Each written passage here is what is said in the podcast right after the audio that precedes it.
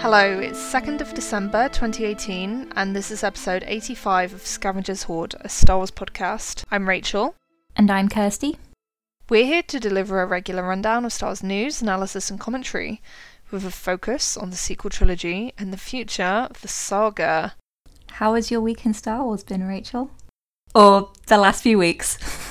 yeah, thank you. This is the point at which I make up for some very serious omissions. that I made in last week's episode because when I was asked, uh, How was your week in Star Wars been? I was like, Oh, I haven't really done much Star Wars stuff. Which really could not have been further from the truth because I did a lot of Star Wars things and they just somehow managed to completely evaporate from my brain. Uh, so yeah, t- today I'm going to rectify that. So what I did is I first of all met up with Marie Claire, who's the host of the wonderful What the Force podcast, which I strongly recommend you check out because she gets great interviews and it's a really professionally produced show. It's very impressive. Um, and yeah, she was lovely. We had a really nice time together. We actually went to see a musical called Mythic, um, which we both absolutely adored and loved so much. We recorded a little mini episode about it, responding to it, which you can find on the What the Force um, podcast feed. So yeah, go over there if you want to check out our thoughts. Um, and yeah, I actually love Mythic so much that I saw it again yesterday too. it's so good.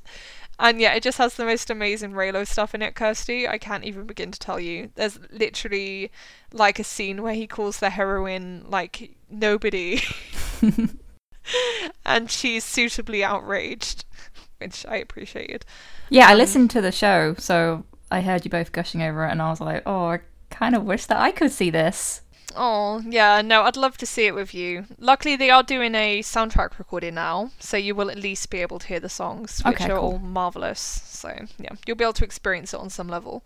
Awesome. Um, yeah, and then what else happened is that Marie Claire and I met up with Riri, who also listens to the show. Um, and yeah, she was lovely, and we had a nice meal together where we discussed all kinds of Star Wars themed goodness. And after the meal, we went to the Royal Albert Hall to watch A New Hope in concert, which was a really, really magnificent experience. Um, I don't know if you've seen any of the films with a live orchestra, Kirsty. Have I you? haven't. I would really love to, so I'm always on the lookout for when they'll come here, but I haven't yeah. been lucky enough to do that yet. Yeah, I strongly, strongly recommend it. So I know you would anyway, but yeah, if the opportunity arises, you should absolutely seize it with both hands because is just out of this world and there's certain scenes where the music comes through so powerfully when it's live like the whole twin sun scene where Luke's looking out onto the sunset mm. oh it's just gorgeous although yeah. to be honest one of my main observations was how easy it is to forget that you're listening to an orchestra because the playing is so immaculate that you, it just registers as the normal soundtrack and you just get so absorbed by the world of the film and the magic of that story that you're not really focusing on the orchestra, which is quite an achievement on the film's part because it's a spectacular orchestra playing extremely well, and it's an amazing venue in the Royal Albert Hall. But yeah, I was just completely swept away by it. It made me feel like a child again. So yeah, it was wonderful, and it was so lovely to meet Marie Claire and Riri. They were both really kind, and we had some fantastic Star Wars filled conversations. And yeah, I love doing it. So yeah, I hope to meet more listeners at some point because yeah, it's lots of fun.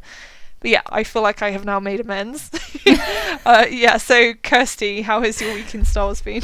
Well, first, I don't think you should give yourself such a hard time because, in your defense, you had been on holiday since then, and whenever I go on holiday, it always feels like a huge amount of time has passed and things just seem yes. like really long ago when they're actually just last week. So, yeah, no, that's exactly what happened. So I was in Barcelona and I was only in Barcelona for four days, but it was almost like that was a fixed point in time. and everything that happened prior to Barcelona was just like washed away in my brain. it was very bad. that's the beauty of Barcelona. Yes. Um, I've had a pretty quiet week, just besides like enjoying the latest Resistance episode.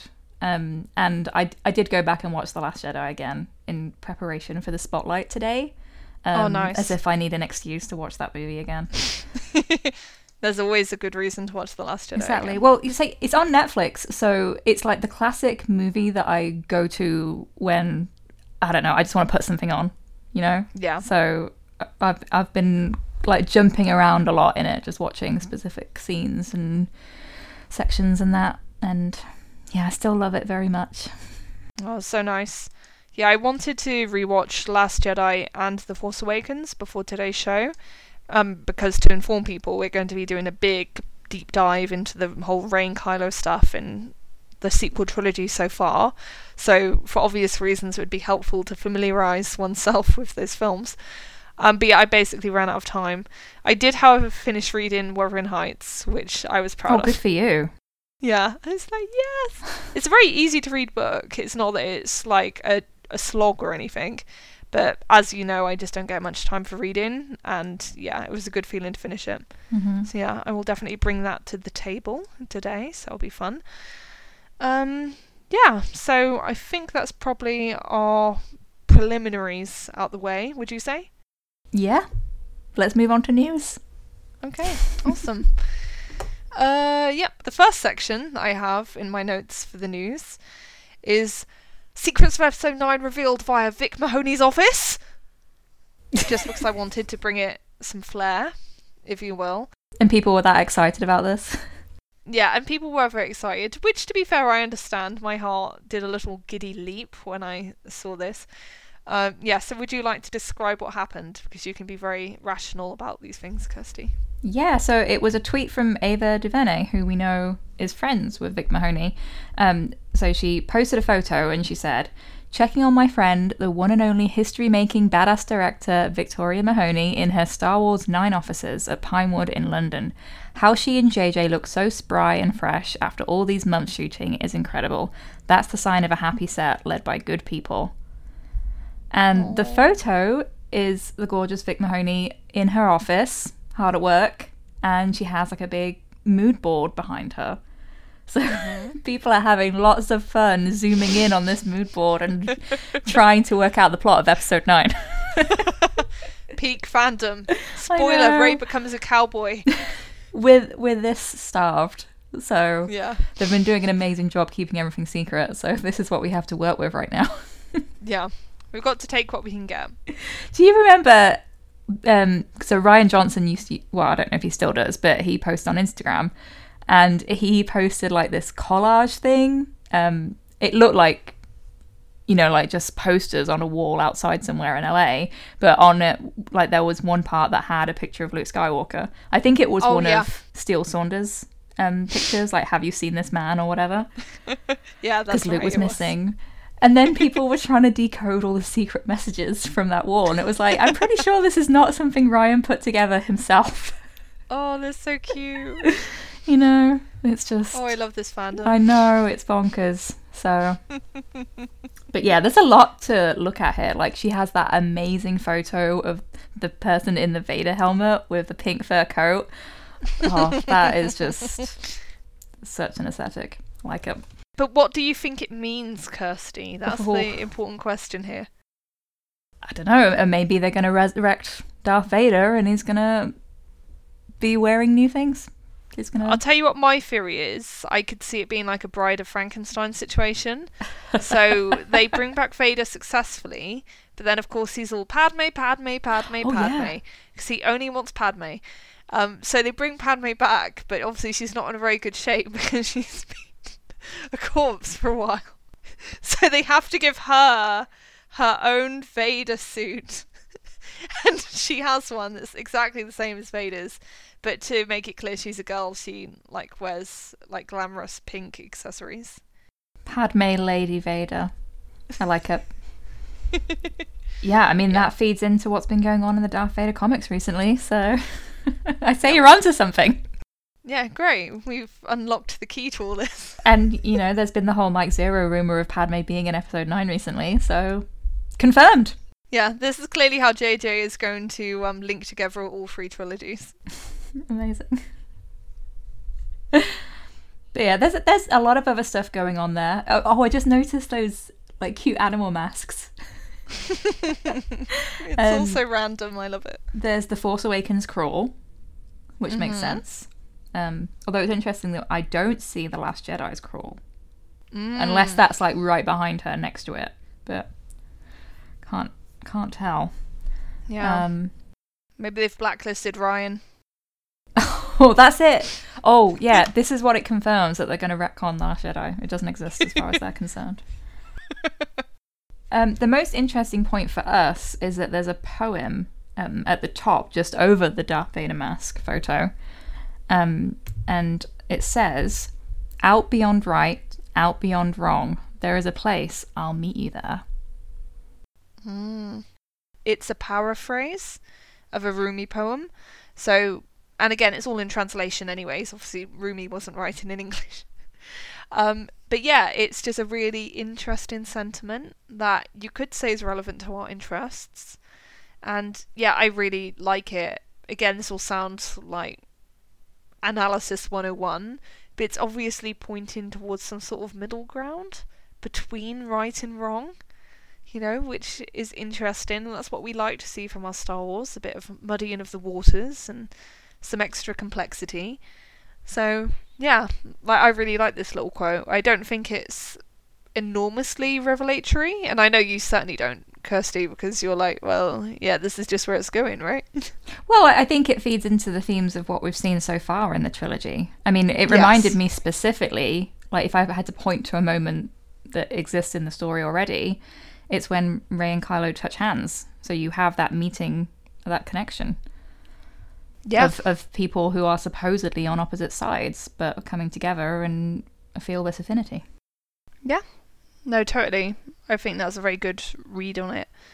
And yeah, like I just like it because it shows that going forward that is still going to be or at least one imagines that is still going to be one of the key ideas and central themes in 9 as it has been in the other two films.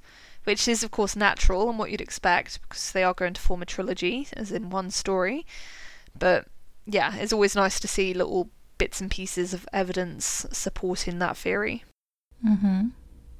So we'll have to see if maybe there's going to be another photo of JJ's office. Maybe he has like a complimentary portrait of Vader to match the one of Vader in the fur coat.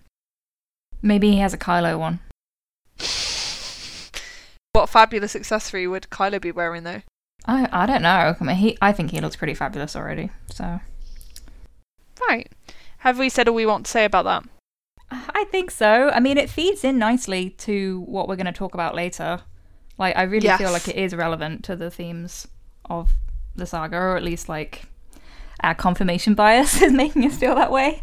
Um, because Yes. it's not even just to the trilogy that we're watching, but I feel like this is kind of at the core of, of Star Wars. This idea of reaching out to people and connecting to them, even though they might be wrong and have made terrible Yes. mistakes. Like, you know, that's what being a hero is about showing compassion and, and Yeah. connection and, and faith in that. So, Yeah. And there's always opportunities for dialogue. So, yeah. That's reassuring. Uh, yep. And then the next thing we want to talk about is that a new YouTube series has been announced called Star Wars Galaxy of Adventures. Uh, yeah. Would you like to introduce this, Kirsty? sure, it hasn't just been announced, we've actually got some of the episodes now. Um, Oh, yeah, of course it has, yeah. so, I think they've released seven already so far. Mhm. Um, I think I've seen all of them. Um, this is from StarWars.com. With Galaxy of Adventures, we wanted to craft something that allowed parents to help their kids take their first step into a much larger world, whether they were ready to show their kids the films or wanted to find new ways to explore the content. James Waugh, Lucasfilm's vice president for franchise content and strategy, tells StarWars.com. Right, yeah. So I think that pretty clearly encapsulates the whole idea behind these little shorts because they do like pretty much what you'd imagine based on that, which is they take these key scenes from the original trilogy and it looks like the prequels from the trailer that they put out for this. Um, and it just animates them in this really cool kid friendly style that's kind of like anime ish, I guess. Um, but yeah, it's just really fluid and beautiful, and it makes it very appealing for young kids, um, while still keeping to the main beats from the originals, and even using the same voiceover actually. So when you see Luke, it's still Mark Hamill from 1976 doing the voice. Mm-hmm. Yeah, they're really short. They're only about a minute long, so they're even Yeah. shorter than Forces of Destiny, which surprised me. I thought they were going to Yeah. be longer than that. Um, and yeah, they're kind of riffs on decontextualized scenes from Star Wars. so Yes. I, I'm really enjoying them, and I think the the animation is just beautiful. Um, yes. but if I was like trying to introduce a kid to Star Wars, I think I'd probably be more likely to show them Forces of Destiny than this because they're not really like self-contained narratives. Yeah. They're like isolated moments that if you didn't really have anything else to go on, I'm not sure how much you'd get out of it beyond all that Yeah. looked cool. Do you know what I mean? Yeah, no, it's true. And to be honest, most of the excitement for this, I've seen it come from like older fans who really like seem like keyed into the style and stuff. And I think they especially appreciated the recreation of the Vader hallway scene from Rogue One. Right. Um, yeah, like so it will be interesting to see how successful this whole endeavor is in reaching the kids that they obviously want to get to. I guess with the very short run times, they're just anticipating extremely short attention spans. So I can only think that these shorts are intended for very very small children. Like children when they're so young, they're not really interested in stories. They literally just want like concepts and characters and pretty things to look at. Hmm. If you're that young, do you want to watch Vader slaughtering a bunch of rebels in a hallway? Yeah. I know, right? I mean, I know that scene exists, so I'm not like, oh, how could they possibly show that? But it kind of it's confusing me a little bit in terms of who the target audience is because it's like this is on a new YouTube channel called Star Wars Kids, Mm. but that scene is extremely violent, and it's sanitized somewhat in the animated form, but still, Not much. It's intense. Yeah. I think what they're doing, to be honest, is they have very deliberately designed these shorts with parents in mind. And like they really want to like get those nostalgia feels from the parents. So then the parents will actively be like, "Oh, come here, little Jimmy. like let's sit down and watch this like little short together and you'll see how cool Star Wars is, right?" I really think that's the rationale. They know that even though the channel is called YouTube Kids, in reality it's going to be a lot about parents getting excited by the shorts and then like dragging their kids over and showing them to them and the idea being that the kids will then be interested and want to learn more and want to seek out more content Hmm. Yeah, it does seem like that. Like like I said, I'm enjoying them, but they do seem almost like more for adults who will then show them to kids. yeah But exactly. It's a little bit cynical when you think about it but that's fine because it is like a big multimedia property that ultimately is about making money.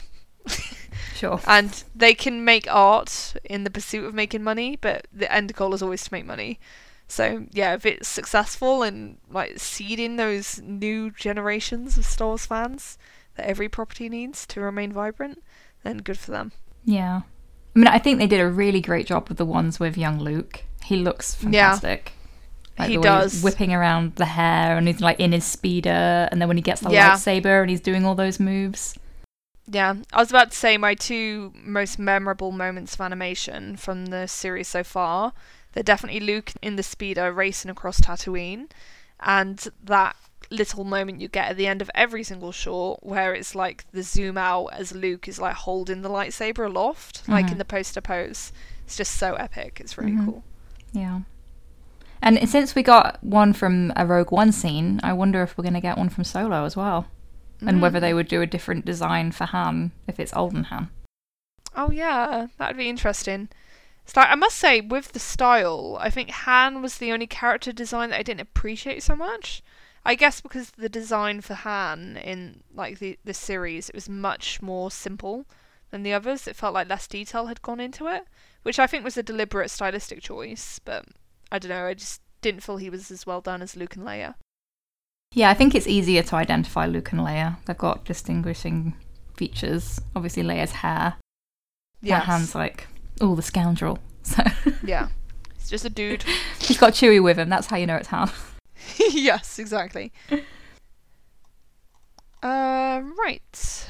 Uh, yep. Then the next thing we want to mention is that Stephen Schiff has joined the Cassian Andor series as a showrunner, and there's also a bit more info too, but we'll get to that as I read it out. So this is from Deadline. The recently announced Star Wars series for Disney's upcoming family focused streaming service, Disney Plus, based Rogue One A Star Wars Story, is being shepherded by former The Americans executive producer Stephen Schiff. Schiff serves as executive producer and showrunner on the live action series, a prequel being top lined by Rogue One star Diego Luna, reprising his role as Cassian Andor. Jared Bush, Moana, originated the project and wrote a pilot script and a Bible. And then the article continues just to give a little bit of background about Schiff. Schiff is coming off a five year stint on the acclaimed FX drama series The Americans, which he joined at the start of season two, rising to executive producer and sharing in the series two Best Drama Emmy nominations. Schiff, who started his career in features, has written or co written such movies as Wall Street, Money Never Sleeps, The Deep End of the Ocean, True Crime, Lolita, and most recently 2017's American Assassin. Right. And yeah, so that's quite a bit of information, but I wanted to give some background so people had a sense for the other projects this guy's been involved with. Um, yeah, and I think the most exciting connection is probably the Americans, which I know you've been watching recently, Kirsty. Would you like to talk a bit about that show?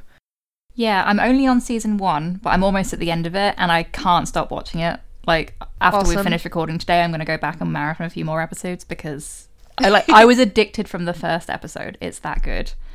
Oh, that's so cool.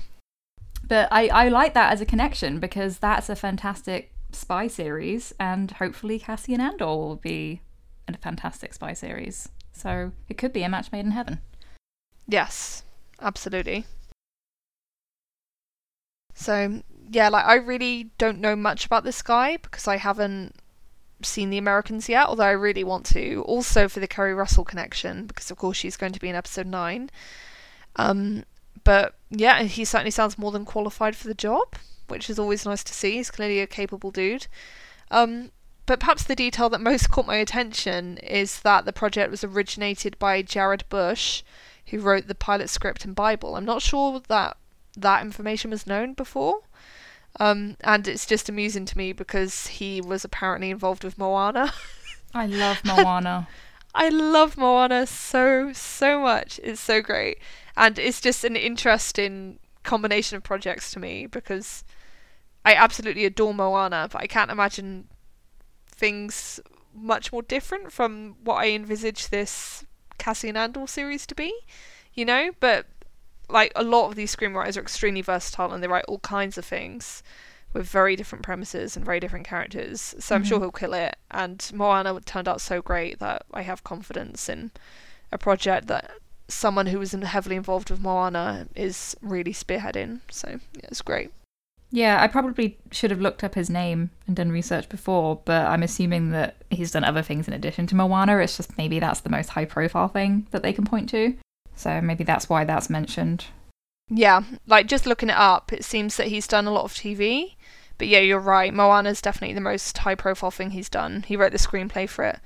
And it hmm. looks like he was like the main screenwriter for it. Let's see. Okay, actually, there were lots of people on that screenplay, but that's very common for animated films. And it looks like he was also involved with Zootopia, which was also brilliant. Oh yeah, I love that. And while you know it might be the case that these TV series are marketed more towards adults with darker themes and everything, but at the end mm. of the hmm. day, they're also still Star Wars, so they have to still have an element of that fairy tale thing and, you know, love triumphing over all and all that. Like, I'd be kind of yeah. sad if it lost that entirely. Yeah. So hopefully exactly. that's still a theme in there somewhere. It can't be too dark and gritty. Sure. Like, there's there's so much potential in Cassian's backstory. So, yeah. I mean, there's that whole line about his being in the fight since he was six years old. So it's like, what has happened to him to shape him into the person that he is? When we when we are introduced to him at the beginning of Rogue One, and he's doing questionable things, but he's so convinced yeah. that it's for this greater good, you know, and it is. But it means that he's having to wrestle with some pretty big moral dilemmas there. Yeah. I think I read that in one of the books or something, they revealed that his family was allied with the separatists. Well, he was from a separatist planet. I don't know specifically Right, like whether he considers himself a separatist or anything. Okay, interesting. Yeah, I'm sure more will be revealed in due course. Right, then the next thing we want to do is go into a little chat about resistance, um, with the latest episode that we've seen being the platform classic. Yeah, would you like to read the synopsis for this episode, Kirsty? An upcoming race reunites Yeager with his estranged brother Marcus, who needs to win to pay off his debt to a criminal organization. With that criminal organisation being the Guavian Death Gang, which is a nice little tie back to The Force Awakens, which I Mhm. certainly appreciated. Yeah, those guys are very recognizable, so it was kind of cool to see them again. Yeah, no, roaming the galaxy up to no good. I also like that they're shown doing something so petty. I guess it's pretty much what they were doing to Han Solo, to be Right, honest. Though. They're just out to reclaim a debt. it's just We want it so money. happened that they were mixed up with much more epic scale events in The Force Awakens. But Mhm. yeah, that's besides the point. It was cool to see them again. But yeah, what did you think about this episode as a whole? I had been really looking forward to this episode since we got information on it a few weeks ago, and Mhm. it did not disappoint. Awesome. This whole thing is what Star Wars is about for me. So, Yeah. very happy. No, I really liked it. I thought it did such a good job of building the brothers' relationship. I've seen some people like say they didn't like how so much of the episode hinged on this whole idea of information being withheld, which of course is true. They do very deliberately conceal things from the viewer.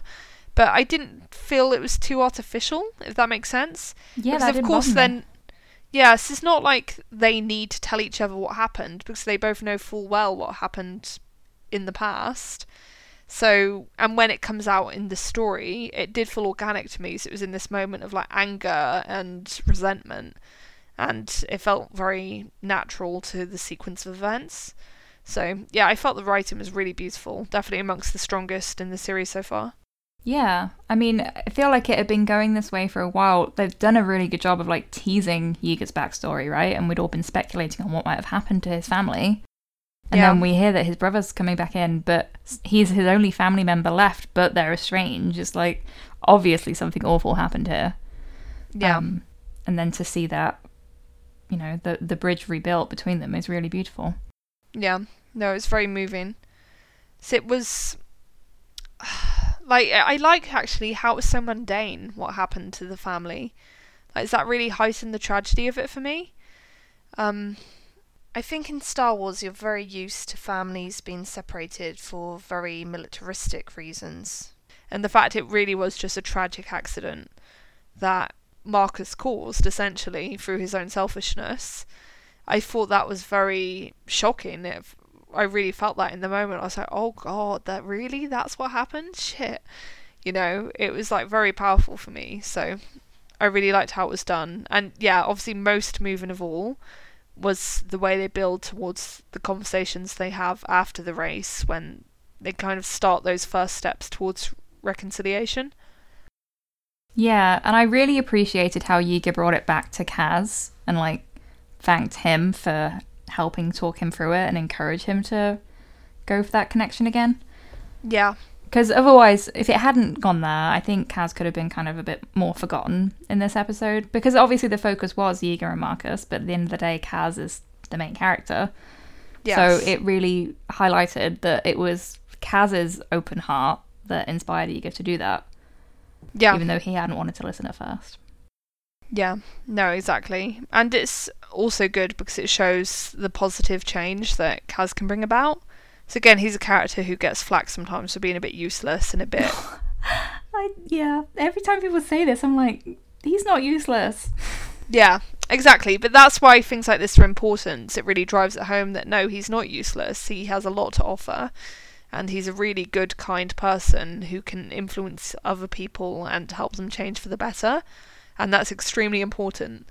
And yeah, that was one of the main points being made by this episode, which I was really glad to see. Yeah. Oh, one other thing I wanted to touch upon was that when we first started watching Resistance, I was like, oh, I feel like the racing part of it is going to be my least favorite because I'm not too big into action scenes or like just stuff that, like, from a very cynical perspective, is maybe just about selling toys and that kind of thing. But I think they've actually been doing an amazing job of weaving in the racing to the storytelling. and, and Yeah. making it so complementary of what is actually going on within the narrative. So Yeah. like you know you've got in the notes here you loved how the race like mirrored their conflict because the way it like builds up and it's almost like um, you know a musical score swelling like the action is like underscoring the the emotional tension there. Yeah. No, it was like a real metaphor for the emotional journey they've both been through. And yeah, like it was really, really effective. Because, yeah, I was the same before the series started and I heard it was all going to be about racing and pilots. I was like, I'm not sure how much this is going to be for me. But then when I've seen how it's executed, I think it's very impressive. And it's always about the story. It's never gratuitous. It's never just like, hey guys, let's just race for fun, woo! Like, which wouldn't be a big problem if they did do that, but there's always some sort of plot ramifications, and it's always about building towards something or moving things forward, which I really appreciate. Same. Yeah, and I feel like I also just want to mention my favourite quote from this episode, which is from Yeager, and it's it's important to forgive people. When you don't, nobody wins. So true, Yeager. So true. Mm Mhm. Very important. Exactly. Forgiveness, love Star Yeah. Wars. It's kind of like it's important. Almost like it's a fundamental theme of the franchise. Whoa, wow. It- This is all like too much, Kirsty. It's pretty shocking stuff. Good to teach kids to love people and accept them and forgive. Mm, I beg to disagree. Sorry. Yeah, no, of course I completely agree. I think those are very important messages. Yeah. And that's just why I loved it, because I was like, yeah, that's Star Wars for me. Right, and then for the spotlight section, we are going to bring something back that we first introduced a while ago, and it's kind of petered out a little bit. Um, not for any lack of will, it's just that it we've realised that starting out each episode with a competition is not the best structure for a show because like first of all it's a bit alienating for people who are just tuning in for the first time they'll be like what is this and second of all you've also got to keep on coming up with challenges. So yeah there's lots of different elements involved and we do plan to continue with like assigned reading and stuff that we can then build on in the future. But yeah i just wanted to explain why you haven't been hearing so much about so how's your reading been going? But yeah on the plus side this episode is where we're going to be making good on our promise to read the book The Mad Woman in the Attic by Sandra Gilbert and Susan Gubar, which was first published in 1979. I chose this book for us to read because I'd already read it, but I suggested that Kirsty should read particular chapters and that we could then have a discussion about those chapters in relation to the sequel trilogy and how there's certain themes and ideas that are brought up that are perhaps relevant to various degrees and yeah then just have a conversation like exploring how we can look at the sequel trilogy through the lens that is established in the book while also moving beyond that and coming up with our own ideas because I never like to be too strict about these things um yeah, so with the book, like, do you want to just give your overall impressions, Kirsty? I know you were only able to read a few chapters in the end, but what were your general feelings? Um, I really appreciated it for kind of solidifying a lot of my thoughts on the sequel trilogy. Mm-hmm. Um, it was kind of a nice thing to fall back on and you know, like be able to pick things out that are obviously like common threads that run through the history of storytelling around female protagonists. Um, yes. And I know that this book leans heavily on female authors with good reason because Mhm. that was fundamental to how they perceived the world in relation to a patriarchal society. yes. Um, but to that point, it actually. The, the more I think about it, the more I appreciate the sequel trilogy and how actually it's been quite amazing that. I hope this doesn't seem insulting, but that men have written Rey and done such a great job Yeah. of her, to be honest. yeah.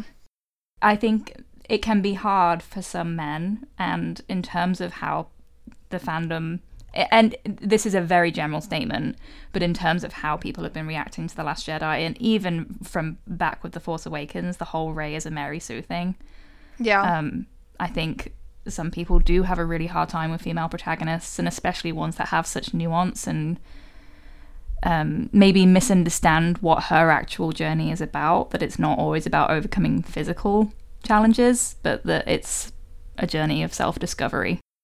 yes. Um, so, yeah, this book really helped me kind of solidify certain concepts there. Yeah, that's awesome. Yeah, and Kirsty made an excellent point about the book that I just want to elaborate on a little, which is that the book it's very much about female authorship. So I don't want anyone to go off and read this book thinking that it's all just about stories about like the heroine's journey and the stories about female protagonists, because those things do very much come up and they are an important part of the book.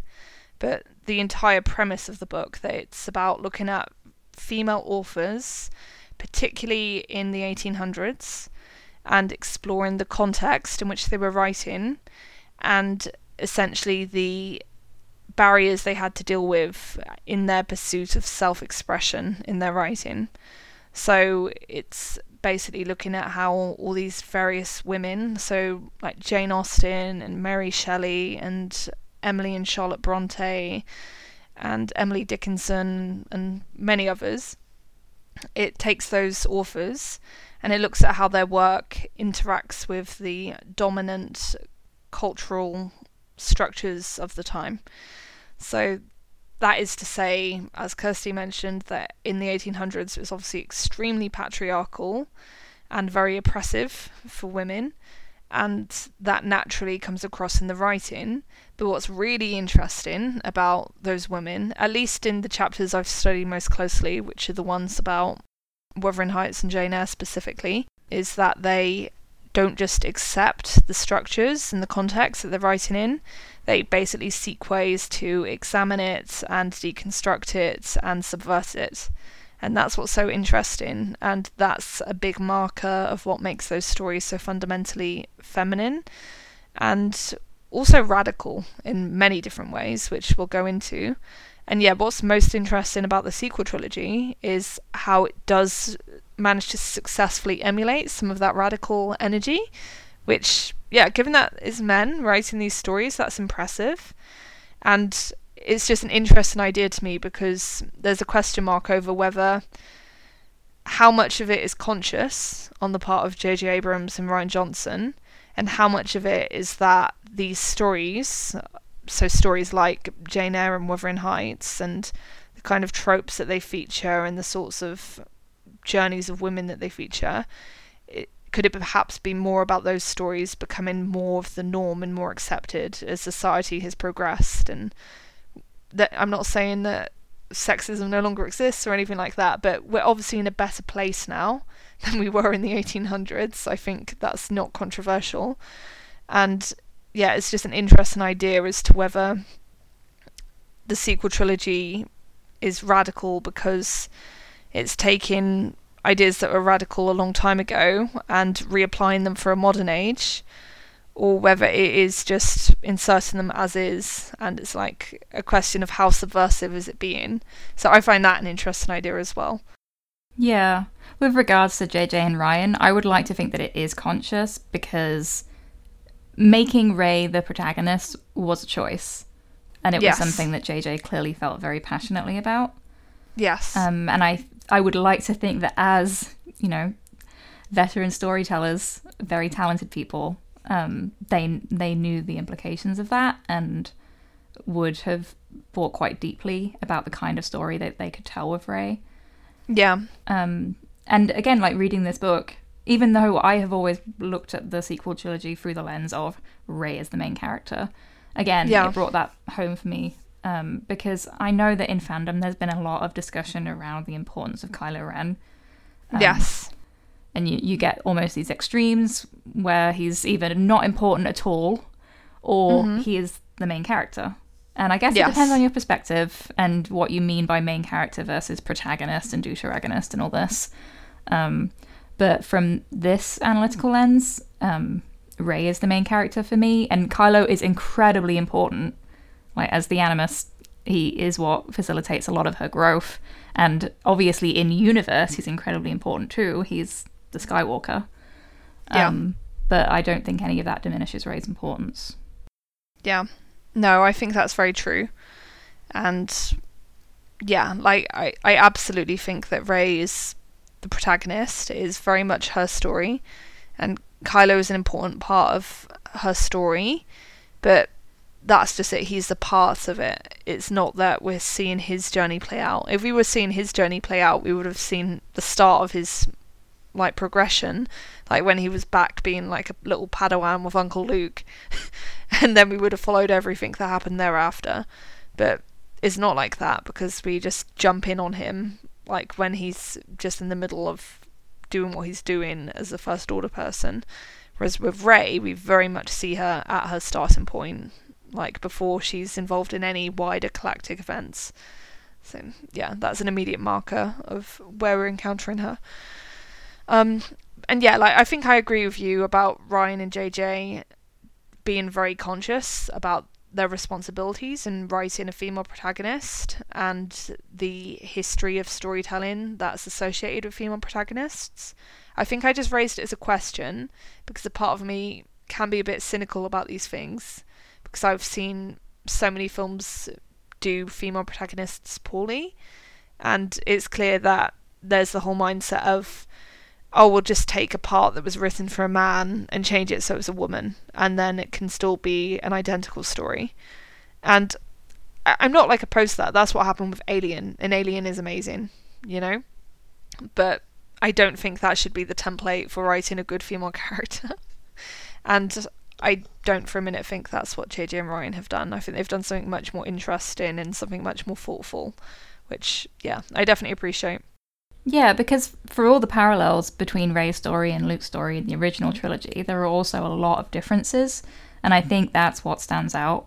Um, I think there's just a lot more care taken with Rey's characterization and the nuance in her vulnerability and strength, and how carefully they tread with regards to her past trauma and the arc of her first like denying that and not being able to face it head on and then Mm. over the course of the, the journey finding the strength to do that Yes. it's really powerful Yeah. No, it's really effective.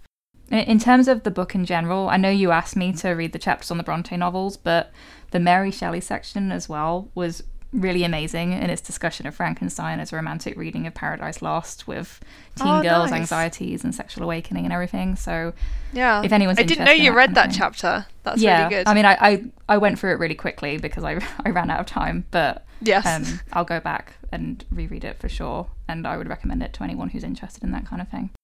nice. I'll definitely go and read that chapter as well. Did you read the chapter on Paradise Lost? No, I didn't have time. Yeah. No, so that was good. I mean, obviously there are a lot of references in in the chapters we were reading to Paradise Lost anyway, because Yes. obviously it was hugely influential in how. I mean, it that's what was being subverted, right? Because Milton's a raging misogynist, so. Yeah. Um, but we've talked before about the whole Lucifer thing, and there you that's the thing, right? It's that's what's really interesting about the sequel trilogy because you can pick out these parallels with the whole murderous snake and everything, and and Yes. we've like compared Kylo to uh, Lucifer like Heathcliff like Mr. Rochester like Darcy like Yeah. character, but um, at the end of the day, it's not Paradise Lost because it's more in the realm of what we're going to be talking about. That it is almost like, and I I would love to see that a sequel trilogy, a, a version of the story written by a woman. I would love eventually to get Rey written by a woman. I hope we do get that one day, and whether it's a novel or a TV series or whatever. Yes. But as it stands, I, I I do think they're doing a really great job. Yeah, absolutely. Yeah, and I think this is probably a good point at which to dive into what the book actually has to say about Paradise Lost, because as you've mentioned, Kirsty, that's very, very foundational to basically all the other arguments in the book, because the idea is that Paradise Lost pretty much exemplifies everything that these female authors were engaging with and frequently trying to like subvert and reinvent for themselves. Because the whole idea of Paradise Lost is this epic poem written in the 1600s by John Milton, and it's about Lucifer's fall and his war on heaven, if you will, and that involves the whole temptation of Adam and Eve and everything. So it's the adaptation of Genesis from the Bible. Um, yeah, and what's most interesting is the way in which Paradise Lost makes Lucifer slash Satan such a compelling character, and it also does similar things with Eve, and it really like places those characters on a level, and like it's questionable as to how intentional it was on Milton's part, but you really often come away from that book or that poem really like identifying with those characters most of all, like more so than God and Adam, who very much represent the status quo and the patriarchy. Like you find yourself really empathizing with these characters who are seeking to rebel against things and seeking to escape from the confines that they find themselves in. So I wanted to read out this particular paragraph because I found it helpful to encapsulate this. Significantly, Eve is the only character in Paradise Lost for whom a rebellion against the hierarchical status quo is as necessary as it is for Satan. Though he is in one sense oppressed, or at least manipulated, by God, Adam is after all to his own realm what God is to his absolute master and guardian of the patriarchal rights of primogeniture. Though Milton goes to great lengths to associate Adam, God, Christ, and the angels with visionary prophetic powers, that visionary night world of poetry and imagination, in so far as it is a demonic world, is more often subtly associated in Paradise Lost with Eve, Satan, and femaleness than with any of the good characters except the epic speaker himself. So I like that quote just because it neatly brings everything together that I'm most interested in talking about in relation to the sequel trilogy. Is this whole idea of these figures Eve and Satan, who, like, from a surface look, you would think they were the most, like, divergent characters in the whole poem. You know, like, one is, like, the, like, innocent human woman who's being seduced by this, like, evil angelic being.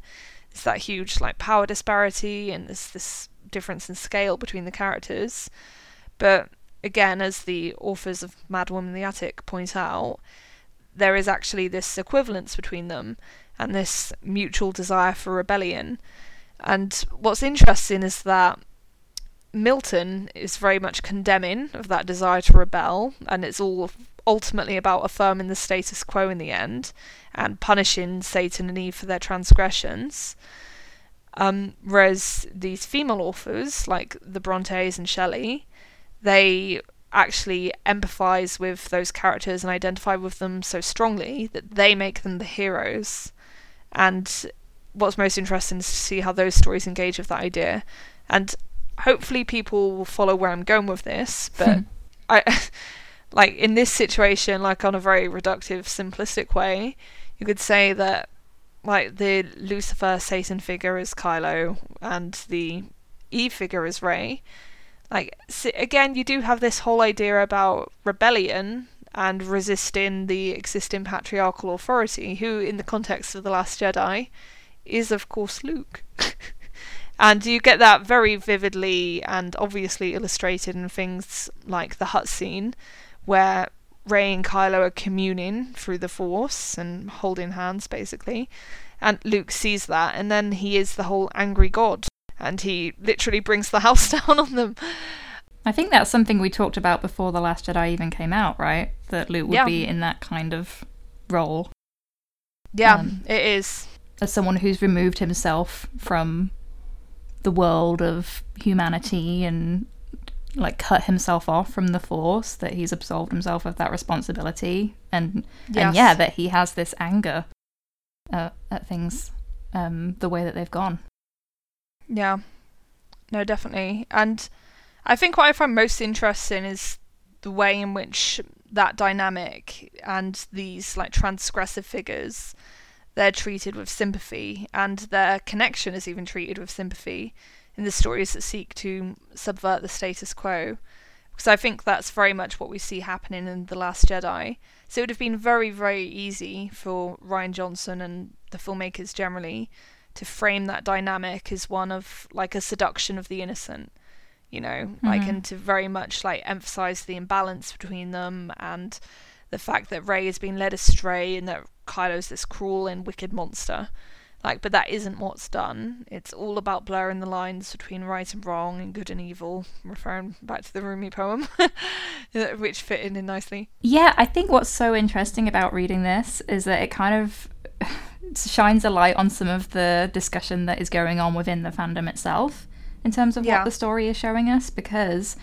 some people are coming from at it from more of a Milton perspective and there are people like us who come at it more from if we're going to do the comparison it's the Bronte perspective um, yes. Um, so you know I saw a tweet the other day that was saying that someone hoped that Rey would be punished for her connection with Kylo and what she decided mm. to do in the last Jedi so I think yeah. it's absolutely fascinating because we still see this conversation and discourse going on today. And yeah. I think that really highlights the power of the sequel trilogy and, yeah. and what it's saying to people and what it says about how we think about female characters and by extension women um, yeah. and their sexuality. So. Yeah.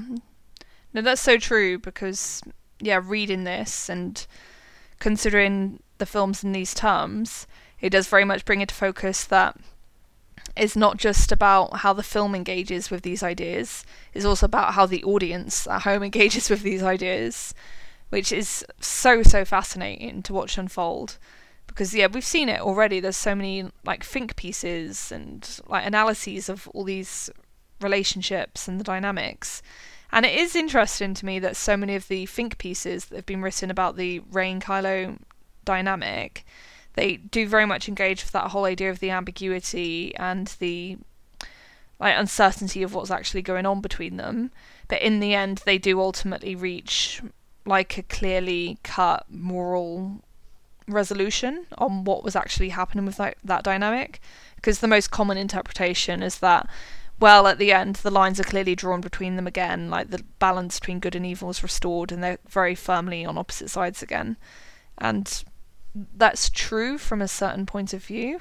God, well, yeah, it's Rey retreating from the underworld again, right? Like yeah, just, that was we saw at the end of the Force Awakens, but it highlights the difference between those two moments. Yeah, exactly. But I think it's just most interesting because in the way that some people talk about that resolution is almost as if that resolution erases everything that came before. Where, and I disagree with that, and that I don't for a moment think it does because I think what came before is still going to be crucial going forward. But of course, that's a future like tea leaves sort of scenario because we don't know what happens next yet. But I think it's not unreasonable. Yeah, I was going to say I don't think that's a tea leaf situation. I think that's a recognition of the fact that we're working with a three act structure. Yeah, which is fact. yeah. you know? But haven't you noticed people do that though? Yes. You know, like yeah. Yeah, absolutely. Um, I just don't think that they're right. because there's an episode nine and it's being filmed right yeah. now. So Yeah, exactly. So we will see. Um yeah, so we've been talking a lot about how these like tropes with the whole like Lucifer figure and the Eve figure, how they're then like interacted with in these later stories. So I wanted to go into the part on Wuthering Heights a bit more and explain what that book does with this whole idea of like these figures as sympathetic people and like the whole muddying of the waters. So I think Wuthering Heights is perhaps the most interesting interrogation of that and easily the most radical. So don't be wrong, I also love Jane Eyre, but I've just finished rereading Wuthering Heights and it's still pretty astonishing. Like in terms of how far that book goes and what it has its characters do and how it refrains from judgment in so many ways. It's really interesting. But yeah, to give people a bit of context, I'm sure everyone has like some concept in their mind of what Wuthering Heights is, but I just wanted to clarify for people. So there is a lot about the book that gets forgotten or misunderstood. So Wuthering Heights, obviously written by Emily Bronte, it's her only novel and it's a book of two parts. So the first half of the book is very much about the relationship between Catherine Earnshaw and Heathcliff, who was brought into her family's home as a foundling when he was a child. And really doesn't go into their relationship at all, to be honest, which again is another part of the book that's like misremembered or forgotten. But you really don't get many scenes of like Heathcliff and Catherine like being intimate with each other. You don't really have a sense of what their relationship was like before it started to go wrong, basically. It's very much kept private to them. Um, and yeah, so it's a story of how they are driven apart, and Catherine ultimately dies. And then in the second half of the book, it's about the next generation, so the children of Catherine, Heathcliff, and Catherine's brother. And it's basically Heathcliff's revenge plot as he seeks to use those children to enact some obscure plan he has to take his revenge upon the world for all the injustice he was dealt and the pain he feels upon losing Catherine. And at the end of the novel, he basically concludes that the revenge plot is failing and he basically accepts the inevitability of his own death and he goes to the grave quite happily. Um, which in itself should say a little bit about how weird this book is. um, yeah, like I know you've read Wuthering Heights, haven't you, Kirsty? But it was a long time ago. Is it's, that right? It's been a while. So I think most recently I watched the the Tom Hardy adaptation again, the ITV one. Yeah, yeah, which is very good. Yes, I recommend that for people if they're not already familiar with the story. Yeah, I mean, I, I'm with you. I still think that Wuthering Heights is incredibly transgressive, which is remarkable. You know, after all this time. Yeah, but yeah, it's a very very misunderstood book because I think a lot of people approach it as if it's a very like straightforward gothic romance and it is obviously a romantic book and the romance is central to it but that's just one facet of a much more complex plot so yeah it's a fascinating read and i strongly recommend it um, but yeah in the context of this discussion i just wanted to read out another quote from the book which is this the tigerish opposite implied by Wuthering Heights emerges most dramatically when we bring all the novel's Miltonic elements together with its author's personal concerns in an attempt at a single formulation of Bronte's metaphysical intentions. The sum of this novel's visionary parts is an almost shocking revisionary whole. Heaven, or its rejection, hell, Satan, a fall, mystical politics, metaphysical romance, orphanhood, and the question of origins – Disparate as those some of these matters may seem, they all cohere in a rebelliously topsy-turvy retelling of Milton's and Western culture's central tale of the fall of woman and her shadow self, Satan. This fall, says Bronte, is not a fall into hell. It is a fall from hell into heaven, not a fall from grace in the religious sense, but a fall into grace in the cultural sense. Moreover, for the heroine who falls, it is the loss of Satan rather than the loss of God that signals the painful passage from innocence to experience. Yeah. And I think that quote sums up quite nicely why exactly this book is so, so subversive mm-hmm. and challenging and what it sets out to do. And of course, you'll notice from the list of items in the story that they mentioned things like the metaphysical romance, orphanhood, question of origins those are all things that come up in the sequel trilogy as well. In no way are those concepts unique to Wuthering Heights. They occur in storytelling again and again and again, and have done for thousands of years. But they are like stock tropes from this type of story, I suppose. Which, again, I think their use in the sequel trilogy, it's they occur there both because they're also like integral to the original Star Wars. So it's about continuing the threads from that and harkening back to what people know. But I think they are also about referencing this more challenging type of story because that's how you get things like the reveal that Rey's parents are no one. Because if it were a traditional Star Wars story, then yes, Rey's like ancestors probably would have been like ancient Jedi's of great renown or she would have been the product of some prophecy or the child of the Force. But by doing it in the way that it's executed in The Last Jedi, where Rey is just this obscure child who was born to drunken parents and there are no answers, I think that's much more challenging and interesting. And it does raises all these ambiguities and questions that I think are very much closer to like this sort of gothic story than they are to something like Star Wars in the conventional sense. What do you think, Kirsty? Absolutely. And again, coming back to us talking at the beginning about whether that was a conscious choice for Rian and JJ, I really do think it was because Rian's talked so eloquently about why he made that decision for Rey. And in terms of like what it means for Rey's story and the challenges that she's facing when you compare those challenges to what Luke was facing, their journeys aren't actually that similar. They're almost the opposite.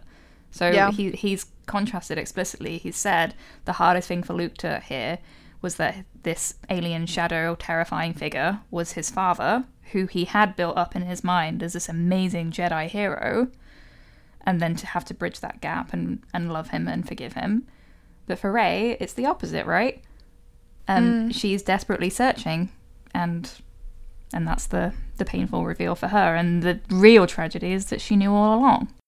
Yeah. Um, and I think it's interesting that for Rey, it's almost like she loses God and Satan all in one go. Um, yeah. Um, and to, to emphasize again, we're at the end of Act Two, but I, I do think it's a, a huge moment for Rey that she feels the loss of Luke, you know, the God figure, along with the the losing of this hope that she'd been sustaining for her parents, and Yeah. um, feels that sense of peace and purpose, but also that she she loses Kylo too, um, Yeah. through his decisions. So Yeah. um, yeah, at the end, I think we are kind of seeing her transition there. Yeah. No, it's such an interesting journey. And with the whole question of origins, it's interesting as well because Wuthering Heights does something very intriguing in how it contrasts the two halves of the story. So, Heathcliff, his origin is unknown. He was just found on the street in Liverpool and was just brought into the house. And there's all these like parts of the book where it's very much like, oh, you could be the child of the Queen of Sheba or some nonsense like that. You know, it's just the servants muttering amongst themselves, but there's never any resolution, there's never any answer. It's always open ended. Hmm. And that's contrasted with the characters in the second half of the book, where that half of the book is all about inheritance and like living up to the family name and reclaiming what is rightfully yours according to what is morally correct and what's morally justified. So, for that reason, I think a lot of people are disappointed by the second half of Wuthering Heights because it does feel more conventional and it does feel more like bringing order back to the world. But I think what's most interesting about how that book does it is that it doesn't necessarily take a side. You know, it presents that in that this is the conventional way in which this sort of story would go, but it presents that alongside continuing the story of Heathcliff, who like is irreligious and he is digging up dead bodies and he's just completely doing his own thing and he's his own person and he's not bound by any like wider forces he's a completely free soul.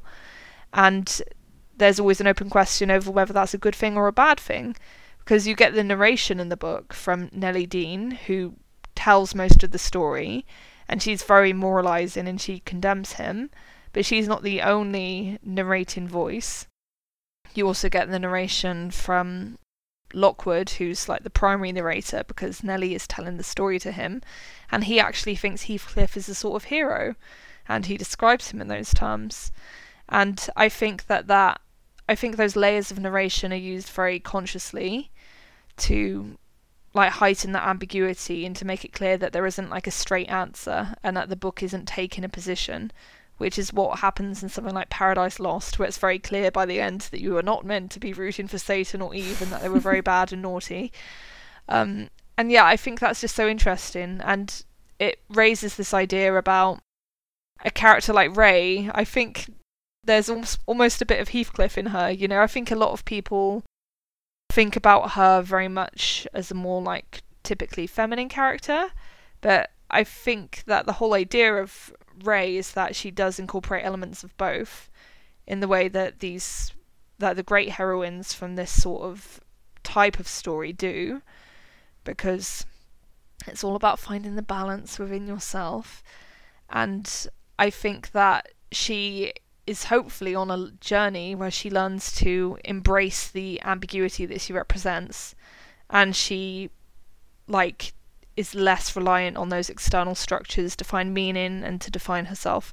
Sorry, it was all very long winded. I hope I feel like I made a point at the end of that. Oh, you did. And I think that's something that is really what I connect with so deeply f- with Rey in The Last Jedi, right? That she Mm. really comes in and not that she says what she wants because she doesn't really know, but that she's like, I'm going to figure this out and I need help and I'm not afraid to ask, but also I'm not always going to listen and do exactly what you say.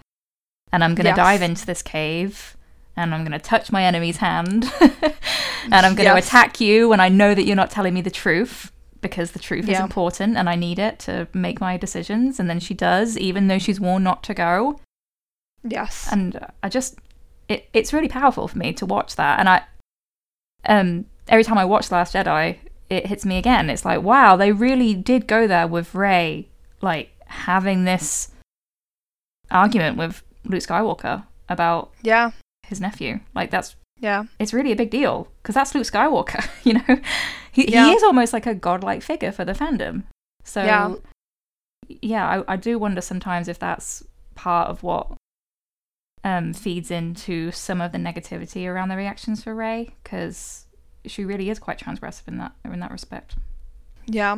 I think it's often not articulated because it's quite complex what happens. I think if you see it articulated at all, it's as Rey beat Luke Skywalker when she shouldn't have the power to be able to do Oh. that. That's not the Yeah. point.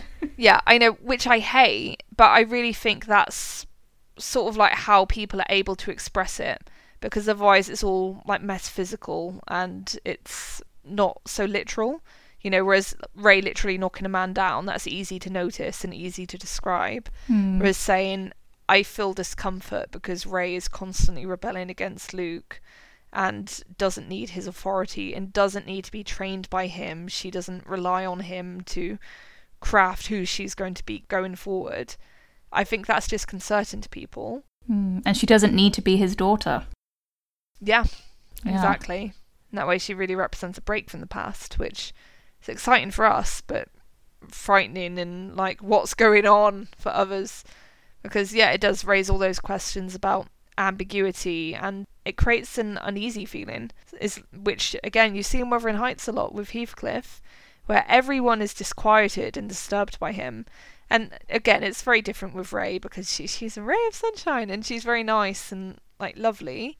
But yeah, she does have these moments of wildness and these moments of anger and rebellion that identify her as something more savage and strange. And I love that character the most when that those elements of her come out. I think. Yeah, I've got to say, I don't see an awful lot of the Ray of Sunshine. I mean, maybe right, you know, early on in The Force Awakens, but that's that part of the heroine's journey when she's living in the illusion of a perfect world. And we Yeah. find out later that it's because she was masking her own trauma for herself. That was a coping mechanism. Yeah. Um, so yeah, I, I guess it comes from her name, but yeah, like you, I see a lot of nuance there in Rey, and uh she's yeah, she I mean she wasn't socialized like Yeah.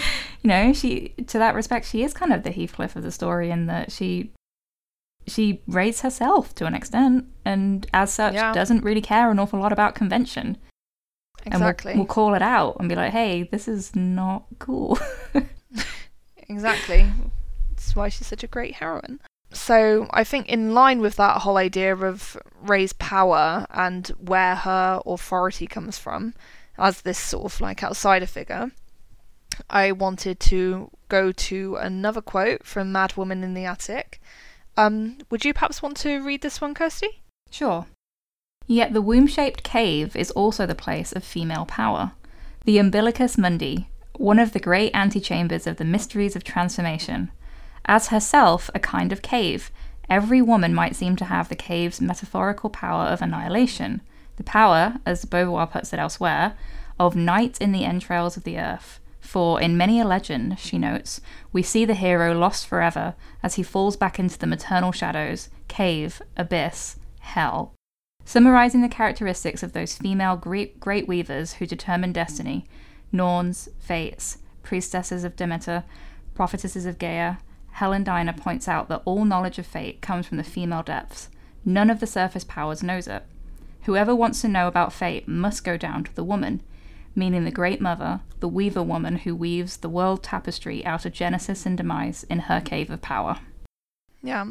And I really liked that quote because of how it emphasizes this symbolic cave area as this place that is both terrifying and empowering. And I, I really like that contrast between how like the cave might be viewed in traditionally masculine stories and then how it's sort of appropriated and reinvented in more feminine narratives. Because yeah as that quote highlights like the, this whole idea of subterranean places and caves and like going underground that's considered horrifying and it's very much associated with women and all the terrors we represent um, um, but yeah, you also get these other like stories where there's actually great power to be found in caves. And I think people will know where I'm going with this because there's a very literal cave featured in The Last Jedi, which is, of course, the cave at the bottom of the island that Rey goes into. And I think you see that contrast between masculine and feminine interpretations of the cave embodied very, very cleanly in terms of how Luke and Rey respond to the cave. Because you obviously have Luke who's terrified of it and just perceives it as a place of the dark side and a place that you should never go to and you should avoid it. Whereas Rey is immediately drawn to it, and after the conversation with shirtless Kylo Ren, She dives She- into a vagina. Yeah, she dives into a vagina cave, pretty much. Yep. Um, and yeah, it's very important that she isn't frightened when she goes there. You can tell that she feels confident in that space, and she goes up to the mirror ball, knowing what she wants, and that cave is just full of other rays. it's a very literal ray cave, where she completely dominates it, and I think the lesson for her, which she doesn't appreciate in the moment, but I think she comes to appreciate, is that this is your place and this is you, and you need to stop looking elsewhere for your meaning and for how you will define yourself because everything you need is already there. Like, which is a lesson I think she's always carried with her, but is about realizing that lesson and actualizing it which is very different. And yeah, like I just love it. It's so on the nose and it's so extra. And it's also interesting how the use of the cave differs between The Last Jedi and The Empire Strikes Back. So it might just seem initially like a lazy revisit of that whole idea. But I think in The Empire Strikes Back it's much more straightforward. It's literally the cave is a place of horror. Luke goes in there, he has a fight with Vader, cuts off his head, sees his own face in Vader's mask and I'm sure you could do all kinds of analysis on that image, but there's no empowerment in that. It's not that he's really discovering like anything that truly informs his journey going forward. Whereas for Rey, that is a moment of real transformation, and that is a place that is very closely tied to everything that she represents and everything that she needs to learn to go forward in her journey. I think for Luke, it's just that at that point, obviously, we can see as the, the viewers that it's foreshadowing the reveal that Vader is him, right? Yes. That he comes from Vader, but yes. he he doesn't know that at the time, so he doesn't have that realization. Yeah. And it's it, yeah, like you say, it's a more straightforward shadow figure thing, whereas for Rey, it's all about looking inward. Um, yes.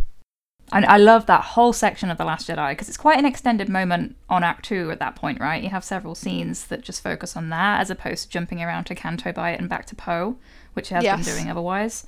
Because you have, like you say, the shirtless Bond scene, then she dives in, um, and then, yeah, it goes straight back. It's almost sandwiched between those two those two scenes um, before Luke comes in. So it's this very isolated world. So it's romantic in that respect too.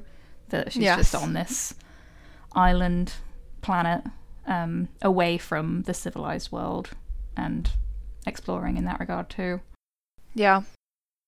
I mean, and No. I, also this passage reminded me of another movie that I loved this year, um, Annihilation. yeah. Same. when when I saw that word, I was like, "Oh my god! Did someone involved with Annihilation read this book?" Maybe.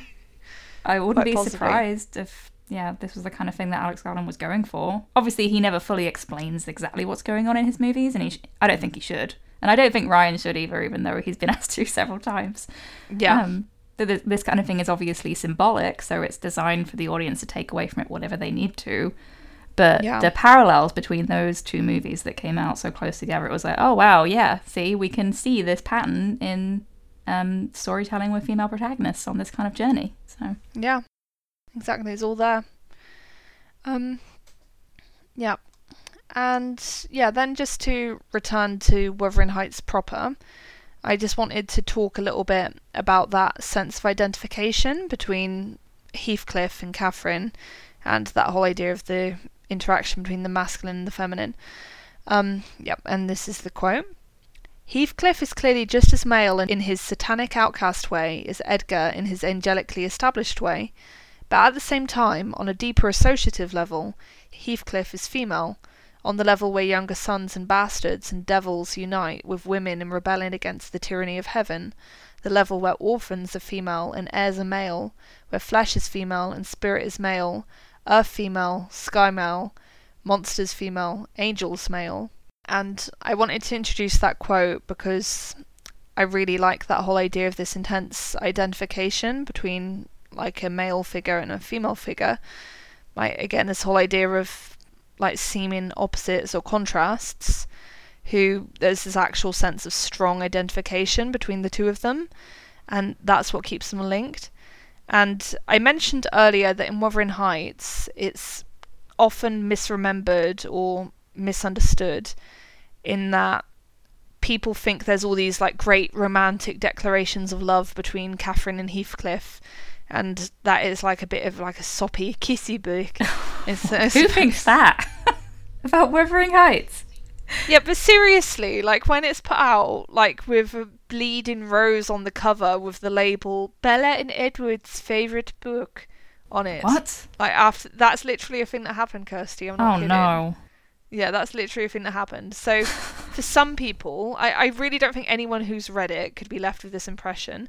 But I think in the popular imagination, it's considered more traditionally romantic than actually is. And I think that Emily Bronte very deliberately omits the scenes that explain exactly what the connection between Catherine and Heathcliff is because it's almost beyond language. It's something that she doesn't want to attempt to describe because she'd always kind of shortchange it. So in the actual book, you only really get a sense for that relationship after it's already broken down, after Catherine has betrayed Heathcliff by marrying Linton instead, Mhm. and is al- always filtered through the narration of a character like Nelly, for example.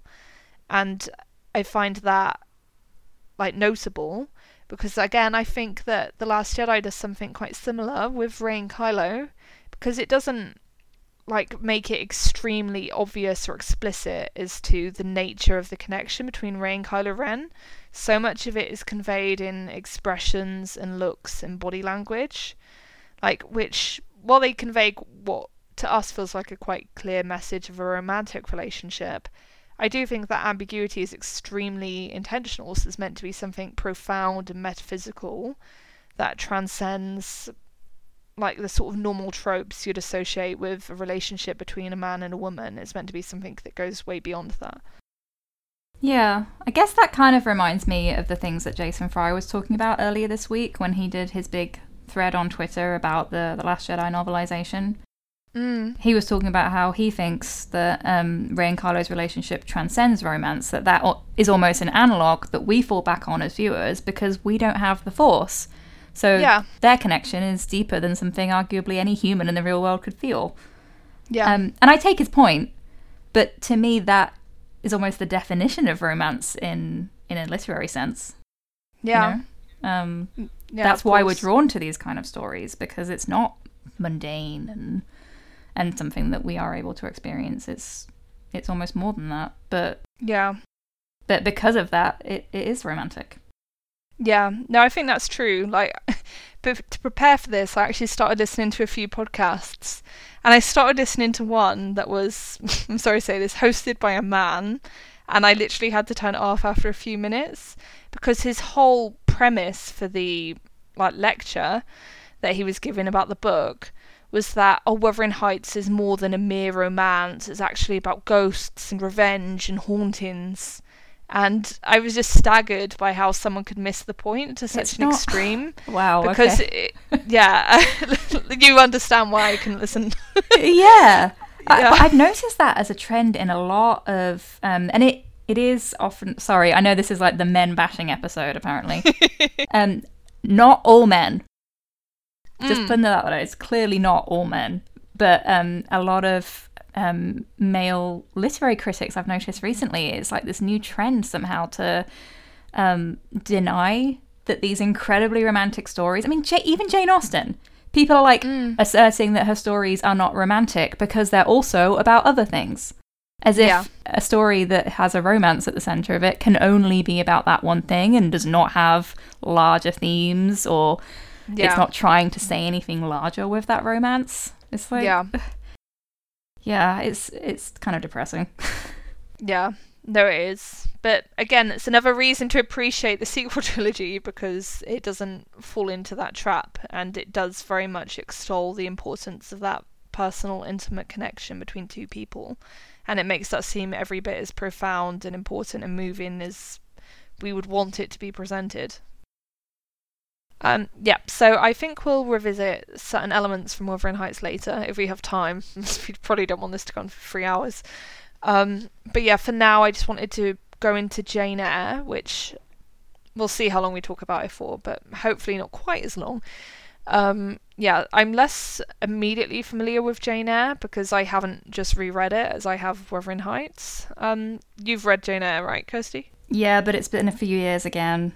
Mm, Um, yeah, I've watched a few of the adaptations since then. I come back to the Cary Fukunaga version a lot. Um, yes. but For me, it's the Ruth Wilson and Toby Stephens version. All the I do like that one too. Yeah, But I don't think there's a version I dislike, to be honest. So Yeah. I think it's an easier story to adapt. I'm not sure I've ever seen a really great adaptation of Wuthering Heights. Certainly not all of Wuthering Heights, because almost every version cuts off the second half of the book, mm. which is frustrating. Um, no, understandable. Um, but yep, Jane Eyre. Um, I think people might be even more familiar with the story of Jane Eyre than the story of Wuthering Heights, to be honest. Um, because I think it's more easily encapsulated. yeah, it's a simpler like Bildungsroman style, right? Yeah, exactly. It is a more conventional story, though it still does some really interesting things. Um, yeah, so in Jane Eyre, you obviously have Jane, who grows up as a poor, abused orphan before, like, becoming a governess and going to the household of Mr. Rochester, where eventually, after a series of trials, they fall in love. Um, but then, at the altar, it's revealed that Mr. Rochester is actually already married and Jane flees to basically find herself because she doesn't feel like she can debase herself by becoming Rochester's mistress. Um, and then through a series of quasi mystical events, she is called back to Rochester and they reunite on equal footing and then they get married and presumably live happily ever after. Which that description on its own term should tell you why it's an easier story to encapsulate because yeah, it's much easier to describe. Yeah, I mean, I Uh, think Jane Eyre is basically a fairy tale compared Yeah. to Wuthering Heights, anyway. Oh yeah, exactly. Yeah, Wuthering Heights is like, what is this? yeah, you can kind of think of it as like a Beauty and the Beast story. Exactly. Um, yeah, would you like to read out the first quote I have about Oh, Jane Eyre from Mad Woman in the Attic? Which is- Thank you. quite similar to what I was just saying. Um, exactly. Jane's first meeting with Rochester is a fairy tale meeting. Charlotte Bronte deliberately stresses mythic elements an icy twilight setting out of Coleridge or Fuseli, a rising moon, a great lion like dog gliding through the shadows like a North of England spirit called Gytrash, which haunted solitary ways and sometimes came upon belated travellers, followed by a tall steed and on its back a rider. Yet what are we to think of the fact that the prince's first action is to fall on the ice, together with his horse, and exclaim prosaically, What the deuce is to do now? Clearly, the master's mastery is not universal. Jane offers help, and Rochester, leaning on her shoulder, admits that necessity compels me to make you useful. Thus, what a charmer.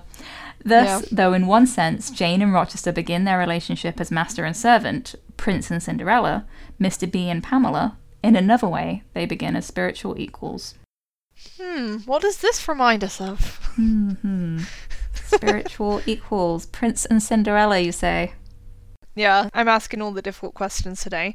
But yeah, to stop being an asshole, um, obviously this is kind of reminiscent of how Rey and Kylo meet in The Force Awakens. Although I'd say there's also crossover with the events of the interrogation, because in the first encounter between Rey and Kylo in the woods in Takodana, they obviously make a big point of stressing that imbalance between them and how Kylo is so powerful compared to her. And he does a good like performance as the like evil like spectre out to spirit her away in that scene. So there's no humbling or bringing him down to earth until that interrogation scene where obviously Rey is able to flip things on the head and show him that she can give as good as she gets basically. Yeah, it's incredibly satisfying to watch. Yeah, exactly. It's great. So I think you need to look at those scenes with Rey and Kylo in partnership in order to see the equivalence to what's been described here.